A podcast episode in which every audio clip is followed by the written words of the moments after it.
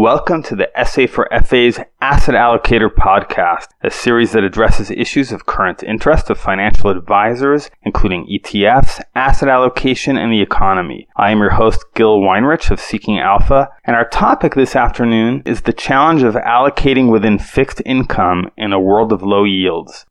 Fixed Income Investing 101 holds that fund flows into bonds reflect a lack of confidence in equities. I can't psychoanalyze the market, but I can report what you already know that most of the commentary is focused on fears of the renewed escalation in the US China trade war. That and other geopolitical concerns are apparently damping enthusiasm for risk investments. Fixed Income Investing 102 relates price to yield, which is to say that increased demand for bonds reduces their yield. And so now the market commentariat is trying to help investors sort out this dilemma. Do they maximize yield or pursue a strategy that diversifies a fixed income portfolio in terms of bond maturity, credit quality, inflation protection? Should the emphasis be on government or corporate bonds? While opinions on these questions vary, with some calling for fixed rate bonds and others floating rates, some suggesting high credit quality versus those seeing opportunity in high yield, my two cents are that we needn't overthink this question for a simple reason.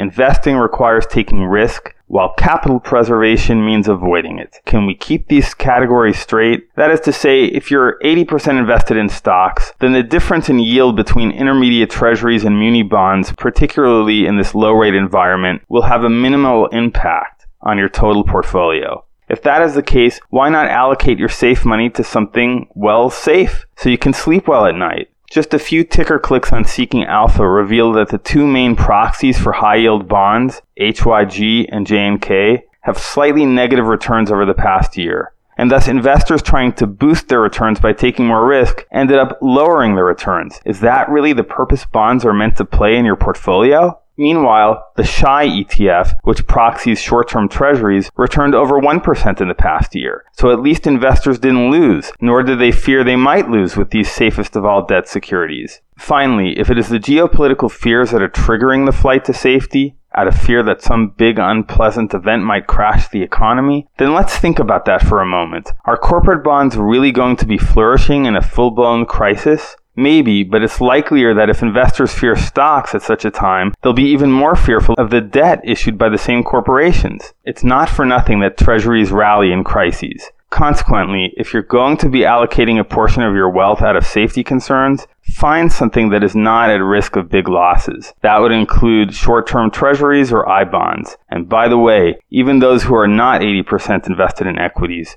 folks who have classic 60-40 portfolios, for example, deserve some assurance that their safe money really is safe. Thanks for listening. If you found this podcast useful, please leave a review on Apple or Google Podcasts so that others can discover the series. Meanwhile, you can contact me at gil at seekingalpha.com if you have feedback or requests, and make sure to subscribe wherever you get podcasts.